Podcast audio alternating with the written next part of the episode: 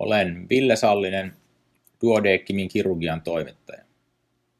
Duodecimin seitsemän kautta kaksituhattaseitsemäntoista lehden toimitukselta palstalla kirjoitan. Uusi palsta, näin leikkaan. Kirurgia on kautta aikojen opittu mestari kisällimenetelmällä. Vaikka lähes kaikki muut hoidon osa-alueet voidaan nykyään opiskella kirjoista, erityisesti kirurginen tekniikka opitaan yhä lähes täysin mestarin ohjaamana. Tällöin myös mestarin tavat, niin hyvät kuin pahatkin, siirtyvät seuraavalle sukupolvelle. Onneksi erikoistuvan kirurgin urapolulle mahtuu useampi mestari, jolta jokaiselta tulee pyrkiä omaksumaan ne parhaimmat menetelmät.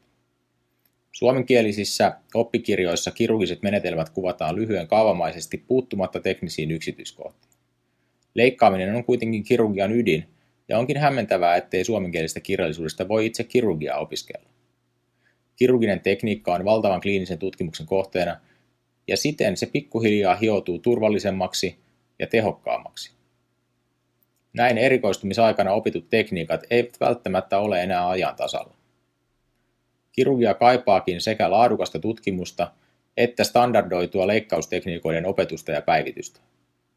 Kirurgiseen hoitoon potilaata ohjaavien lääkärienkin on hyvä pysyä tietoisina nykyisistä leikkausmenetelmistä. Aikakauskirjan tässä numerossa ilmestyy uuden Näin leikkaan palstan ensimmäinen kirjoitus. Näin leikkaan kirjoitukset keskittyvät nimensä mukaisesti kirurgiaan.